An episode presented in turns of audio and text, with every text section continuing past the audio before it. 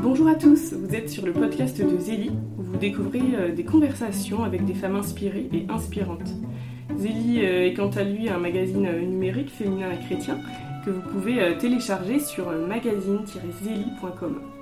Après une pause de quelques mois due à un heureux événement, nous reprenons ce podcast avec celui d'octobre 2021 où nous, recevrons Caroline, nous recevons Caroline de la Tournelle, psychographologue, qui va nous parler de son métier. Elle analyse euh, les personnes à partir de leur écriture et même parfois de leur dessin. Euh, elle compare également des documents et des signatures. Caroline, bonjour. Bonjour. Alors, euh, revenons en arrière tout d'abord. quels étaient vos rêves de petite fille? Moi, j'étais une enfant qui était curieuse. J'étais une enfant curieuse qui avait toujours besoin de comprendre tout. Je posais beaucoup de pourquoi. Hum, et, puis aussi, j'aimais, euh, l'humain, j'aimais, euh, je l'aime toujours d'ailleurs infiniment. J'étais très intriguée par l'autre, par, le, par, euh, par tout ce que, tout ce que l'autre comporte en lui. Ça m'intriguait vraiment beaucoup. Et puis, hum, mes rêves, c'était. Hum, je prenais toujours la défense du plus faible. Voilà, j'étais, j'étais très, j'avais déjà une très très grande empathie. Et puis, puis c'est pas un rêve, c'est un souvenir, une petite anecdote où j'étais partie faire des courses avec ma maman. Et puis à la caisse du magasin, il y a une personne devant nous qui a signé son chèque.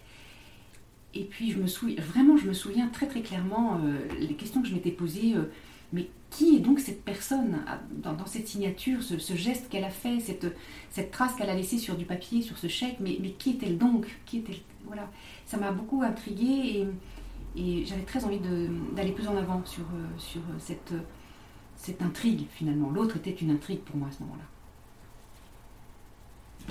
Alors, euh, est-ce que c'était la première étape qui vous a amené à devenir graphologue? Alors, hum, comment j'ai fait? Je... En fait, c'est une reconversion. J'ai 54 ans aujourd'hui. C'est une, euh, mon, métier, ma passion d'aujourd'hui euh, date d'il y a plus de 10 ans. avant d'être graphologue, je travaillais chez Peugeot, j'occupais un poste de commercial. Et puis dans le cadre de, ce travail, j'ai pu bénéficier d'un fonds GESIF. Donc c'est une formation diplômante et payée par l'entreprise. Et hum, j'ai fait donc un fonds GESIF dans les ressources humaines. J'avais très envie de faire du recrutement. Manque de bol, j'ai eu un gros pépin de santé euh, pendant ma formation. Et donc quand je rentre euh, qu'un cas à mon travail et qu'ils me disent bah, vous retournez à votre poste de départ qui me plaisait vraiment plus et que j'allais pas très bien, j'ai décidé de me faire licencier. Et d'une façon concomitante, mon mari a eu la bonne idée de changer de travail et de déménager à Brive en Corrèze. Donc on s'est installé en Brive, à Brive en Corrèze, je me suis, je me suis requinquée, je me suis refait une santé. Et puis très vite, je me suis ennuyée. Et puis manque de bol, à, à Brive, les ressources humaines, le recrutement, il n'y a pas grand-chose, c'est quand même tout petit. Donc, euh, mais je ne suis pas quelqu'un d'inactif, donc très vite, je me suis dit, qu'est-ce que je vais faire de ma vie? Et puis, euh, et puis la graphologie finalement est assez vite revenue à la surface. C'était mes premières amours. Et euh, donc mes enfants étaient tout petits et, et, mon mari voyageait beaucoup. Donc je me suis formée à distance. C'est pour ça que j'ai choisi le PG. Et puis, donc j'ai commencé par euh, apprendre les signes qui concernent la graphologie. Ensuite, la graphothérapie, ça c'est la rééducation de l'écriture. Dans le cadre de la graphothérapie, j'ai appris, j'ai fait l'analyse de dessin, tout ça par correspondance. Ensuite, euh, on m'a beaucoup sollicité sur place à Brive pour que je fasse de l'expertise. Donc je me suis formée, j'ai décidé de me former. C'était pas mon, idée de départ, mais, euh, mais finalement c'était très bien et j'aime beaucoup ce que je fais euh, là aussi. j'ai beaucoup travaillé pour la gendarmerie par exemple à Brive, mais on en parlera tout à l'heure. et puis, donc ça je l'ai fait à Paris. Et puis ensuite je me suis formée en développement personnel par l'énéagramme. Et ça je l'ai fait à Paris lorsque je suis rentrée à Paris. Donc, euh, donc voilà, il y a eu une progression et ça m'a pris un temps fou parce que c'est des études qui sont compliquées, c'est des études qui prennent du temps, c'est des études. Euh, il y a vraiment beaucoup de choses à apprendre, beaucoup de signes et puis, euh, puis c'est une.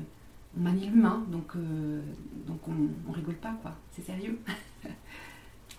Donc vous êtes, on l'a dit, psychographologue, diplômé de l'école de psychographologie, PG, vous disiez. quels sont les fondements de cette pratique? Alors, la graphologie, c'est l'analyse de la personnalité par l'écriture, donc une écriture manuscrite, et on en détecte une quantité de choses, mais alors phénoménales. les points forts, les points faibles de la personne, les moteurs, ses leviers, ses freins, ses limites, tout ça à partir, à partir de signes graphiques. Donc je ne regarde pas un signe, je regarde, je regarde la globalité et, ce que donne justement l'ensemble de petits signes et, dans quel sens ils vont. Et évidemment, c'est intéressant qu'ils aillent dans le même sens. Ça, coordonne un petit peu mon, travail. donc, dans l'écriture, on voit ce qui motive la personne, on voit euh, dans quel sens elle a envie d'aller, on voit euh, quelle est son ambition, euh, ou au contraire quels sont ses freins, est-ce qu'elle est, enracinée dans la vie ou est-ce qu'elle est plutôt sautillante et, voire même lunatique ou voilà on voit, on voit, vraiment des quantités de choses et puis hum, la graphologie ça apporte aussi un éclairage sur une problématique sur sur un questionnement sur des non-dits sur en fait, les champs sont très très larges, les champs d'action de, la graphologie sont très très larges et on vient me voir pour des tas de raisons. Comme on le disait, vous analysez euh, la personnalité du scripteur à travers son écriture manuscrite. Euh, comment est-ce que vous procédez? Alors tout d'abord, j'ai besoin d'une écriture manuscrite originale qu'on peut m'envoyer par courrier, dans ma boîte aux lettres. Oui, oui, on, écrit encore des choses. Euh, voilà, je reçois encore des lettres manuscrites originales. Il faut au moins qu'il y ait 10 lignes euh, parce qu'il faut quand même que j'ai de la matière. Il faut que le document soit daté et signé, parce que le travail que je fais, il est à l'instant T. Et signé, parce qu'une écriture sans signature, eh ben, ça ne va pas. Et puis je les mets toujours l'une en, lumière par rapport à l'autre. Alors je, je, commence toujours par euh, observer l'ensemble du texte. Euh, je regarde l'écriture, la taille, la couleur, la force du trait, le dialogue du noir sur le blanc, le noir étant ce qui est écrit, le blanc étant euh, les silences, les silences qu'on imagine. Et puis peu à peu, je plonge, je plonge dans l'écriture, je plonge de plus en plus dans le détail, j'observe, je prends ma loupe, je grossis l'écriture, je compare, je rentre dedans, vraiment, je rentre dedans. Et puis, et puis je mets mon intuition en éveil. Je travaille beaucoup, beaucoup avec mon intuition et je, lui laisse beaucoup de place. Parce que je sens des choses beaucoup. Il y a des écritures qui me parlent, il y en a d'autres qui sont plus rêches, avec lesquelles j'ai plus de mal. Il y a des écritures qui, qui sont chaudes, il y a des écritures qui sont sèches. Voilà, en fait, il y a une, grande variété. Mais, euh, mais c'est très important. Il y a plein de gens qui me disent, quand je leur parle de mon métier, qui me disent Ah ben moi je fais mes I comme ci, ou je fais mes M, euh, blablabla. Mais évidemment, je ne peux pas dire ce que veut dire un I comme ci ou un P comme ça. Il faut vraiment voir l'ensemble. C'est essentiel. Dans quel contexte quelqu'un peut-il être amené à vous consulter? Alors les champs, les champs d'action de la graphologie sont riches et variés, nombreux. Euh, je vais partager euh, ma réponse en deux parties. Il y a les particuliers d'abord. Les particuliers, euh, on vient me voir en cas de, développement personnel. Une femme par exemple qui a arrêté de travailler pendant longtemps pour s'occuper de ses enfants et qui a envie de reprendre une vie pro, elle ne sait plus très bien ce qu'elle a envie de faire, elle ne sait plus très bien ce à quoi on le croit, ce qu'elle veut. bon, voilà. Donc euh, après ces années de break, c'est toujours bien de, faire une grapho. Euh, une personne qui recherche un travail, évidemment. Et ça, c'est super parce que euh, la grapho est un outil absolument formidable dans ce cas-là, parce que ça apporte des mots sur, sur des fonctions, sur des qualités, etc. Et donc, la personne qui recherche un travail, la grapho va être un support, un outil elle va se servir des mots que j'ai employés pour euh, illustrer son CV, elle va mieux se connaître, elle va mieux savoir parler d'elle, elle va avoir plus confiance en elle, donc elle va mieux se vendre, elle va répondre aux annonces qui sont plus en adéquation avec ce qu'elle est, puisqu'elle se connaît mieux. Donc c'est vraiment un outil qui est, extra euh, pour les personnes qui sont en recherche de travail. Également pour les personnes qui veulent se réorienter, qui veulent... Euh, voilà, j'en ai eu là pendant le confinement, il y a une, jeune, femme, une jeune femme qui était avocate et ce métier-là n'avait plus de sens pour elle. Donc euh, c'était voilà, il fallait qu'elle occupe une fonction qui ait du sens. Et donc euh, la grapho a été un outil formidable. Donc ça c'est pour les particuliers. Après pour les entreprises, eh bien le cadre de, recrutement évidemment. Donc ça c'est un outil complémentaire au recrutement. Les entreprises reçoivent le candidat en entretien, moi je ne le vois pas. Et puis parfois il y a des tests de personnalité. Et la grapho, bah, c'est un outil complémentaire, ça vient en plus. Et ce qui est bien avec la grapho, c'est que c'est neutre, c'est objectif, c'est efficace, ça coûte pas trop cher. Donc euh, pour les entreprises, c'est un outil vraiment épatant. Et enfin, euh, lorsqu'il y a un document sur lequel on a des doutes, euh, quand il y a une fraude, quand il y a voilà, quelque chose qui sent pas bon, que ce soit pour les entreprises ou pour les particuliers, on peut faire appel à moi donc pour l'expertise et la comparaison d'écriture et de signature. Voilà. Donc ça, ces dossiers-là, sont, c'est plus sordide, c'est plus glauque, mais j'adore. C'est en même temps très amusant parce que je prends ma casquette de Sherlock Holmes à ce moment-là. Donc je ne travaille pas du tout la personnalité, mais je travaille vraiment le signe. J'observe, je compare, je, je, je, grossis, je, prends ma... J'ai un, logiciel qui loupe, qui, qui zoome euh, fortement et, j'illustre tous mes propos. Donc, euh, donc vraiment, euh, c'est un travail de minutie, un travail de fourmi. Et je ne dois pas me tromper. Là, il y a des enjeux énormes. Donc, parce que en entreprise, par exemple, il y a une mise à pied, il y a un licenciement, enfin, les conséquences sont graves, donc, donc je ne dois pas me tromper. Alors, vous en parliez, il y a quelques années, vous avez été sollicité par la gendarmerie nationale du Limousin. Qu'est-ce qu'elle vous a demandé de faire? Oui, j'ai adoré cette expérience avec les gendarmes donc dans le Limousin. C'est une chance en fait, parce que ça a été une expérience vraiment riche. Moi, ce que j'ai beaucoup apprécié, c'était le travail d'équipe. Donc c'est impressionnant hein, d'avoir deux gendarmes qui débarquent chez moi en uniforme avec leur matraque, leur flingue et tout ça. Ouh, bon, en même temps j'étais hyper fière. Mais euh, eh bien, ils étaient vraiment embêtés parce qu'il n'y avait pas d'experts, j'étais la seule dans la région. Et ils étaient embêtés sur euh, certains dossiers. Euh, parce bah parce qu'il y avait des suspects, parce qu'il y avait des menaces de mort, dont une qui avait été exécutée euh, pas sur un humain, mais voilà, il y avait un passage à l'acte quand même. Et donc dans ces cas-là, il me disait Madame Latournelle, vous arrêtez tout, vous bossez pour nous en urgence. Et donc il fallait que j'arrête tous les autres dossiers sur lesquels je travaillais pour que je me vraiment consacre à eux parce que voilà. Donc eux, bah, il y avait des suspects, il y avait des personnes en garde à vue, il y avait euh, euh, des, gros risques, donc il fallait que j'apporte un éclairage très très rapide aussi bien sur euh, la comparaison et l'expertise que euh, sur euh, la personnalité par l'analyse graphologique. Donc il me faisait travailler un petit peu dans, tous les domaines de mon travail, de mon, activité.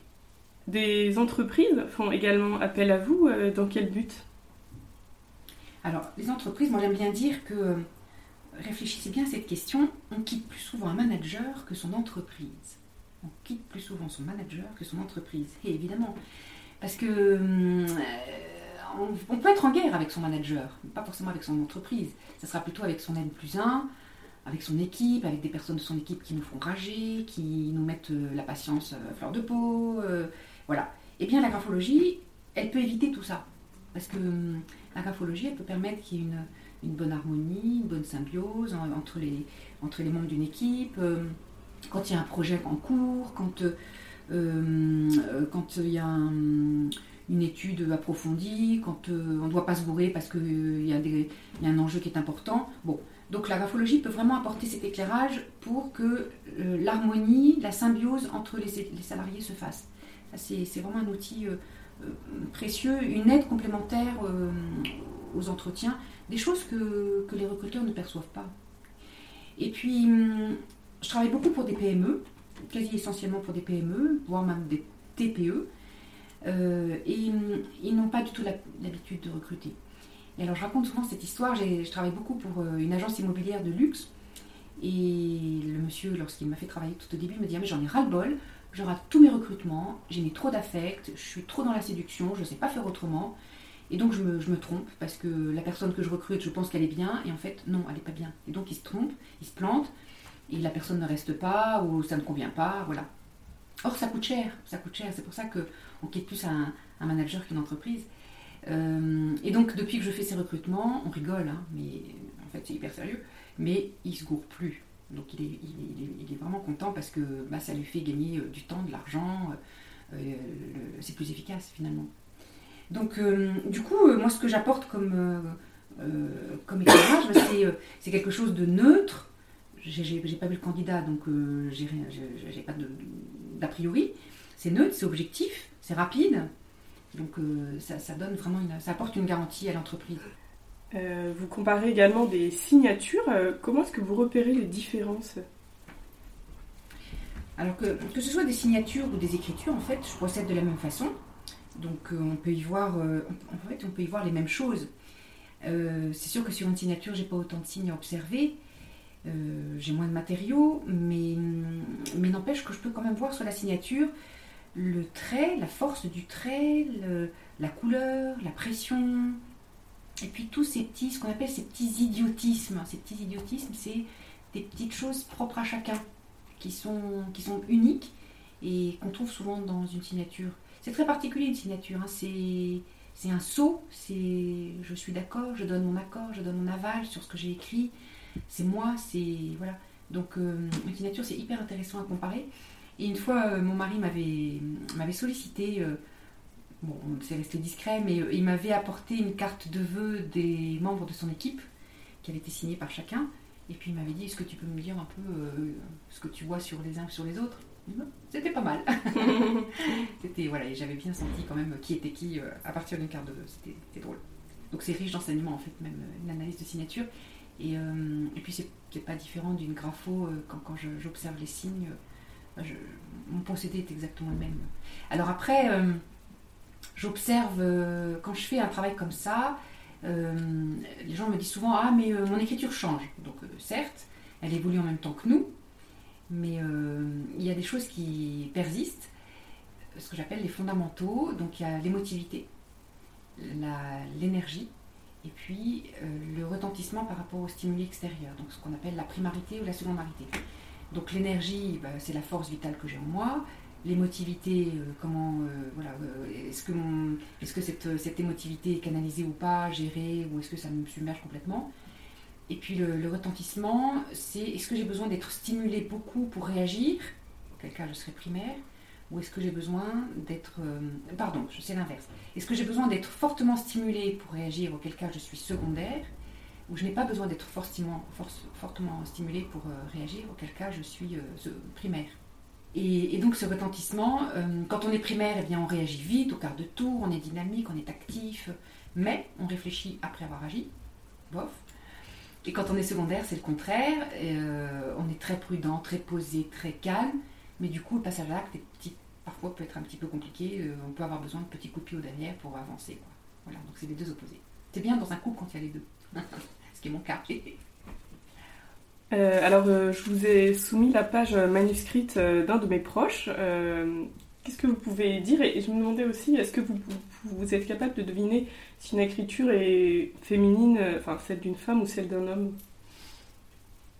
Non, on ne peut pas détecter. Il y a plusieurs choses qu'on ne peut pas détecter dans une écriture. C'est si c'est une, écriture d'homme ou de femme, même si, même s'il y a quand même des tendances, mais on ne prend pas le risque en tout cas, on ne peut pas se permettre de prendre le risque. Euh, ensuite, on ne peut pas détecter non plus euh, la main droite ou la main gauche. On ne peut pas détecter la main scriptrice. C'est toujours important de. En fait, j'ai des, choses précises à demander quand on demande une analyse grapho. Moi, j'ai besoin d'avoir des éléments quand même précis. Alors, en ce qui concerne euh, l'écriture que vous m'avez apportée, une belle personne. Donc, c'est un homme, un homme de 33 ans qui travaille, qui est prof, donc qui a fait des études supérieures et qui est gaucher. Donc, euh, donc cette personne, euh, je la vois, euh, il a une part de nervosité, mais qui est bien canalisée. C'est quelqu'un qui est au niveau de l'activité, donc il est, il est battant, il est réalisateur, décidé, il s'affirme dans l'action. Il est entraîné par le mouvement d'ailleurs. Il a une ambition et cette ambition, c'est le travail bien fait. Voilà, ça c'est un moteur. Euh, c'est quelqu'un qui est euh, fiable, responsable. Euh, on peut lui faire confiance, on peut compter sur lui. C'est quelqu'un qui est engagé. On peut, c'est quelqu'un qui est un roc et, qui respecte la parole qu'il a donnée. Après, dans sa relation à l'autre, c'est quelqu'un qui est plein de délicatesse, de, finesse, et en même temps qui a une certaine vulnérabilité, parce que quand on se donne à l'autre, quand on se, quand on a cette empathie, eh bien on, est, on est, plus, on est plus fragile. Mais je n'ai pas dit que c'était pas bien, c'est au contraire important. Euh, il a un côté secret, réservé, il est sensible et émotif, mais c'est bien géré, bien canalisé. Euh, une certaine forme d'exigence. Il y a d'ailleurs un une bonne alliance entre la gentillesse et l'exigence, et puis euh, la douceur et la fermeté. Quelqu'un qui a plutôt une égalité d'humeur, il est perméable à l'environnement, euh, il, exerce, euh, un fort contrôle. Du coup, euh, ça induit quelqu'un qui a une. il arrive à avoir une précision, des capacités de, de concentration, de la mémoire. Il a un idéal de discipline. Il est attaché aux valeurs qu'il défend. Et néanmoins, il a quelques tiraillements qui le, qui le dérangent, qui le parasitent, qui le, qui le gratte. Et enfin, ses qualités intellectuelles il est objectif, une bonne clarté d'esprit, une hauteur de vue, il est méthodique, il a une, indépendance de jugement, une tenue morale, une bonne hiérarchie des plans, donc il priorise bien. Il est rapide, vif, perspicace, mobile, et puis innovant. Et hum, par ailleurs, euh, il y a un petit côté, euh, il peut avoir de la colère ou de la susceptibilité. Donc si, je résume, quelqu'un qui a une grande force morale, qui est sensible à la fatigue, mais qui a beaucoup de tenue, de la réserve, qui est décidé, qui a le sens des responsabilités, adroit et ingénieux, observateur, fin et cultivé. Ça me parle? Bah Oui, oui, c'est impressionnant ce que vous arrivez à, dire euh, simplement, enfin simplement, c'est pas le cas, grâce à une page manuscrite, c'est vrai que vous, on a l'impression que vous lisez un livre ouvert euh, dans, dans ces personnes, donc c'est effectivement assez impressionnant. On devrait peut-être, par exemple, euh, quand on va se marier, enfin, on a un projet avec quelqu'un, faire pour mieux connaître cette personne, hop, une petite page d'écriture. Ça peut être pas mal. Alors, euh, c'est vrai qu'on parle d'écriture manuscrite, mais aujourd'hui, elle est plutôt en perte de vitesse euh, en raison de l'omniprésence du numérique.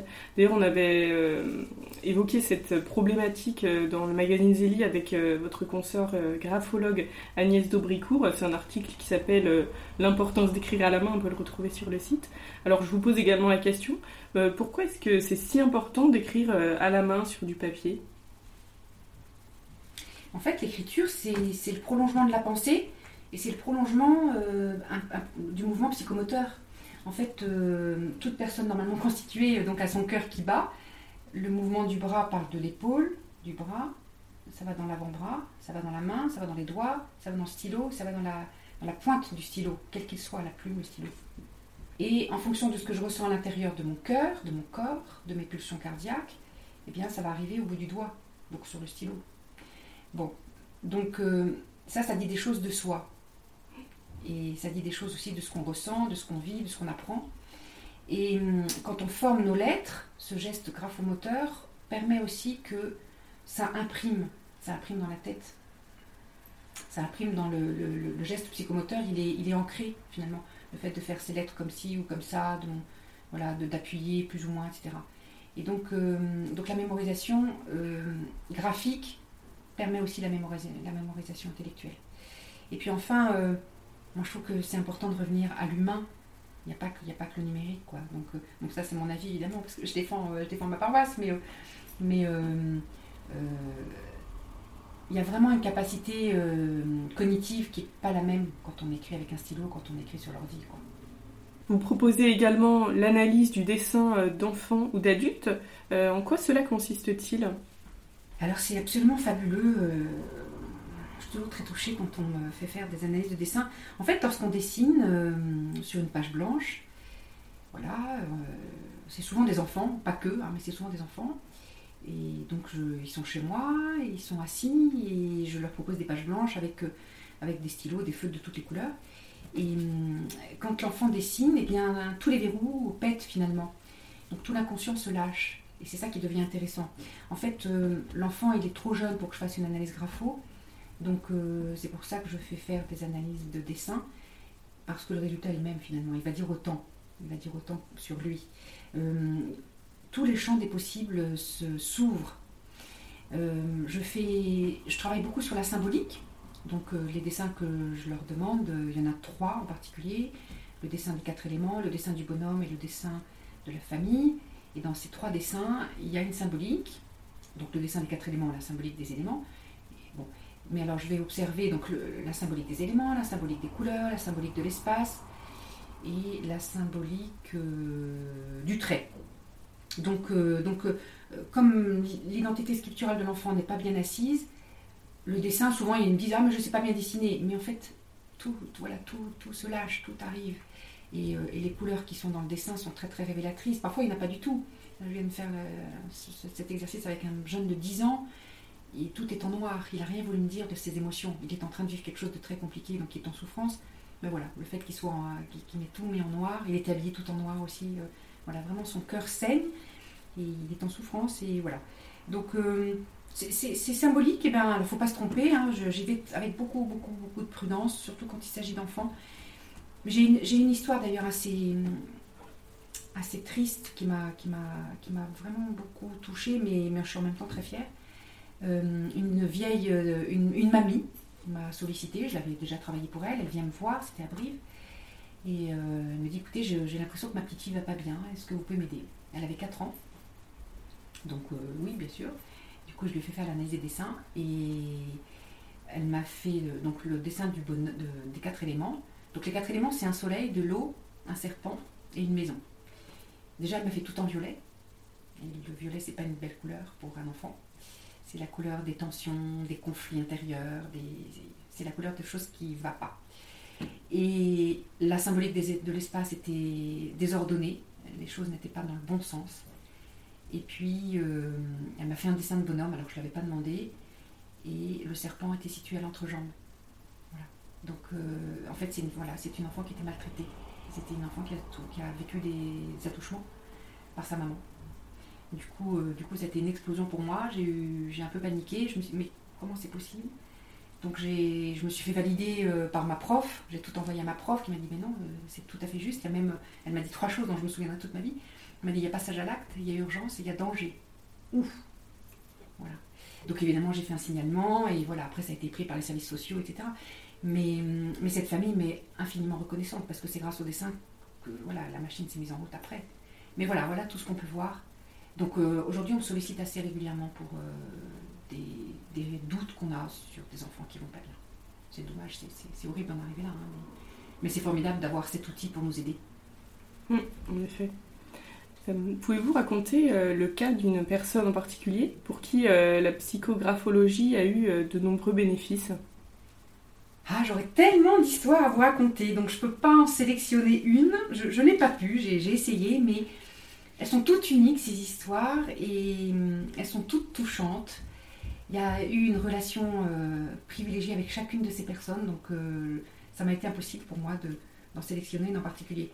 Mais euh, moi, ce que je ressors de toutes ces rencontres, alors, je, je ne rencontre pas la personne avant, déjà. J'ai juste l'écriture, je la rencontre pas. Après, il y a la restitution, on se rencontre si la personne le désire.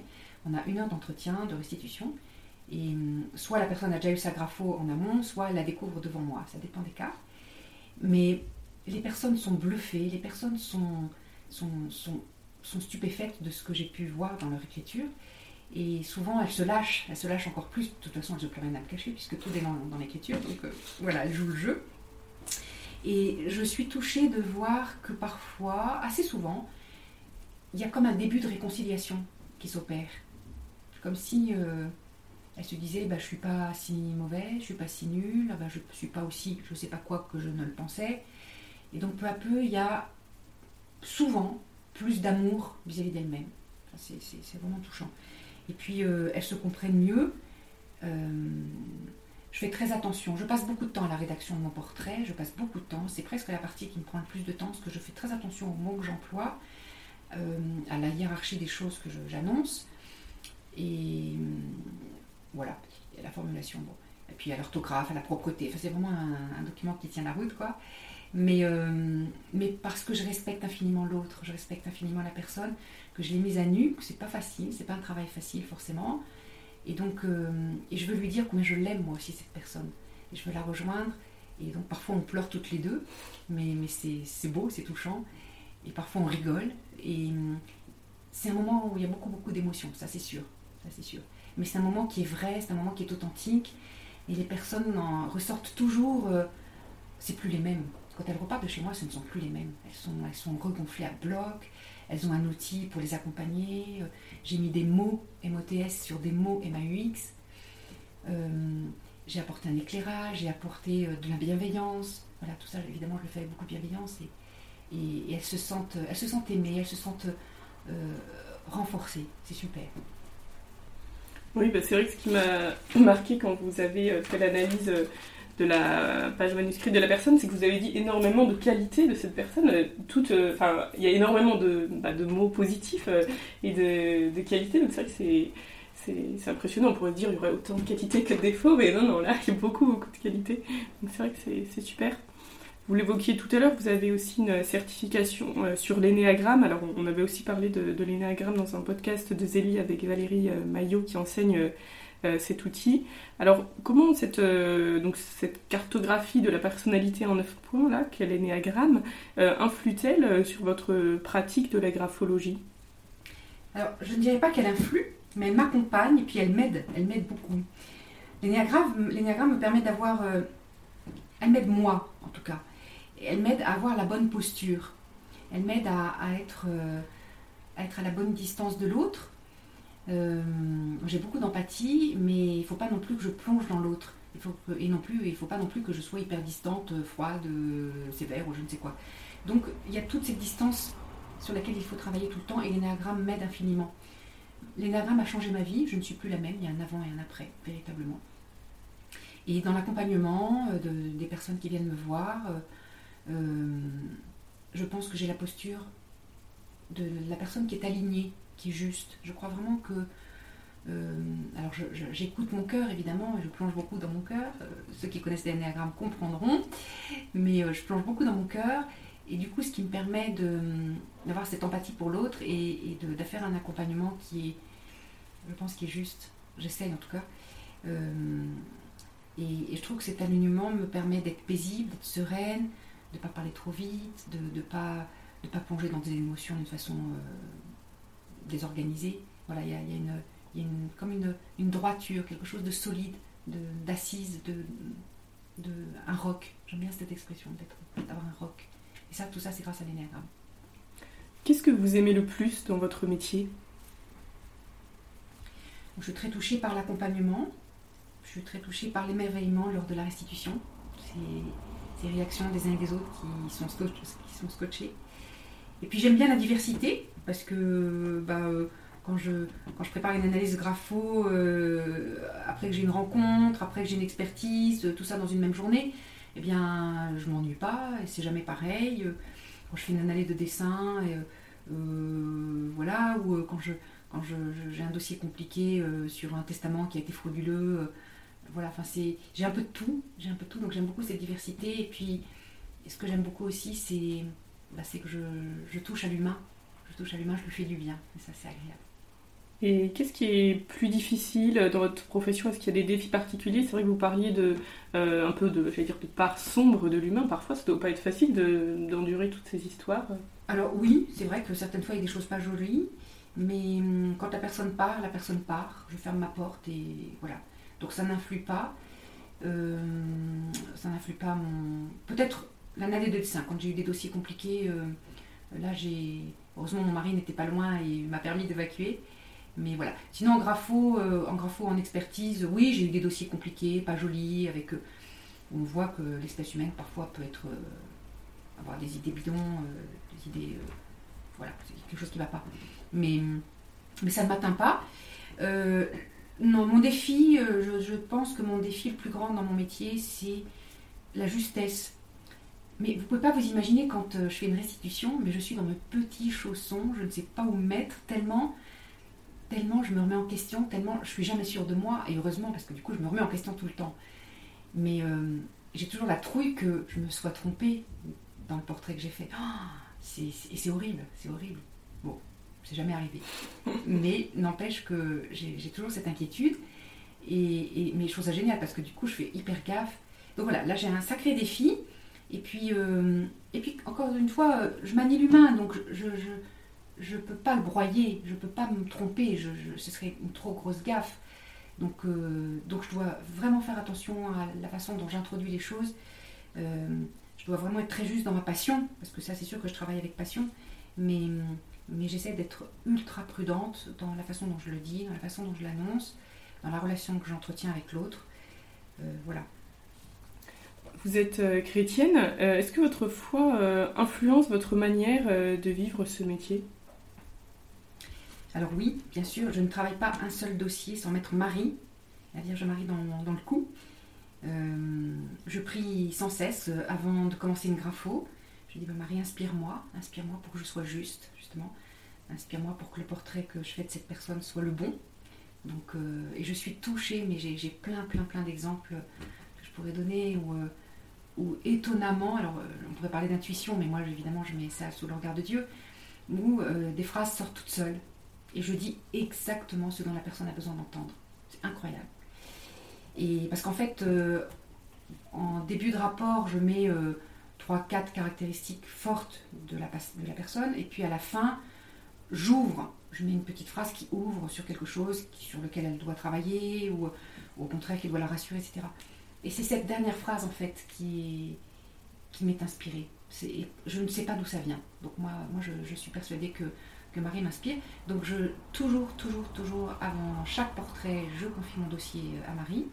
Et puis lorsque j'ai une restitution, lorsque j'ai une personne en accompagnement, toujours je fais un signe de croix à l'entrée, lorsque je vais l'ouvrir. Je dis bah, accueille cette personne avec moi. Et, voilà, que cet entretien soit à trois euh, avec toi, Marie. Et puis j'ai une statue de Marie. Et, parfois, je sens que l'entretien est compliqué, je sens que ça, glisse ou quoi, je ne suis pas très à l'aise.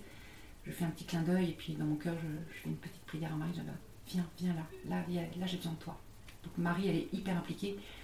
Et, je, suis très très proche de Marie. Voilà, c'est une personne importante dans ma vie.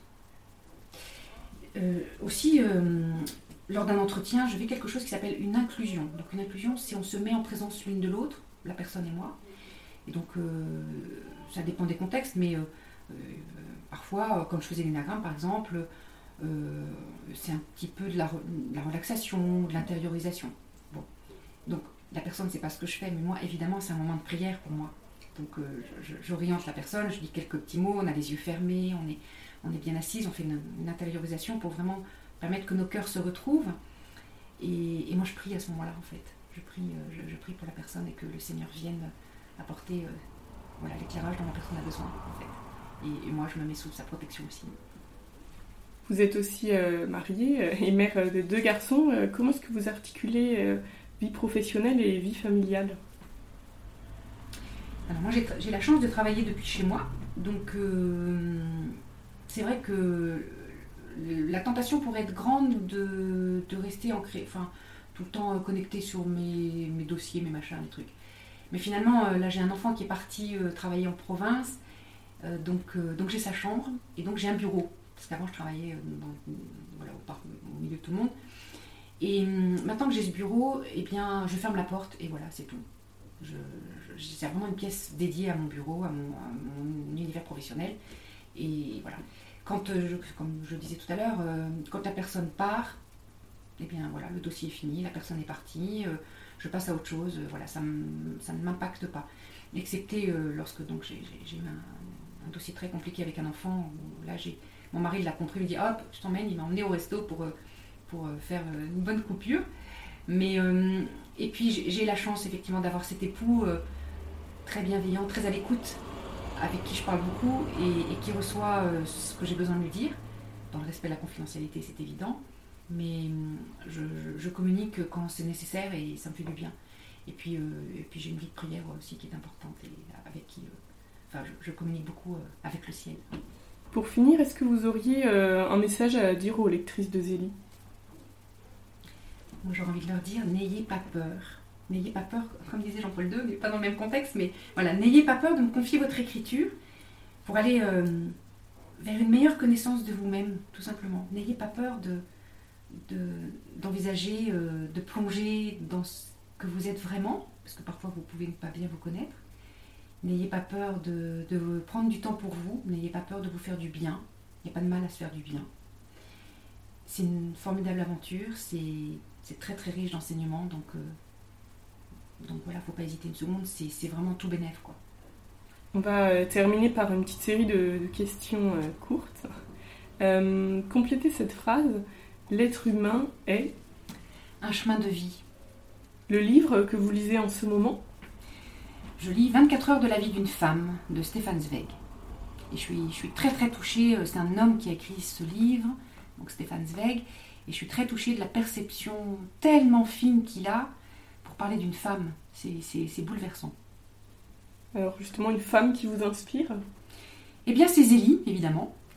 Euh, moi, je suis très touchée par euh, son amour du bon Dieu, son courage, son abnégation, et puis sa fidélité euh, dans l'expression de sa foi, dans la pratique de sa foi. Sainte Zélie Martin, on précise. un moment qui vous ressource? Il y en a deux. Il y a l'adoration, l'adoration euh, sur ma paroisse, et puis euh, une marche au bois de Boulogne avec mon époux. Qu'est-ce que vous direz à Dieu quand vous le verrez? Vous allez rire, je dirais, bah, c'est pas trop tôt. Il y a longtemps que j'attendais ce moment-là, hein, même si. Merci beaucoup, Caroline de la Tournelle. Merci à tous, à toutes de nous avoir écoutés. N'hésitez pas à découvrir aussi le numéro d'octobre de Zélie, dont le dossier porte sur les religieuses entrepreneuses qui ont avec, avec une réflexion sur le travail monastique. Et à bientôt pour un nouveau podcast.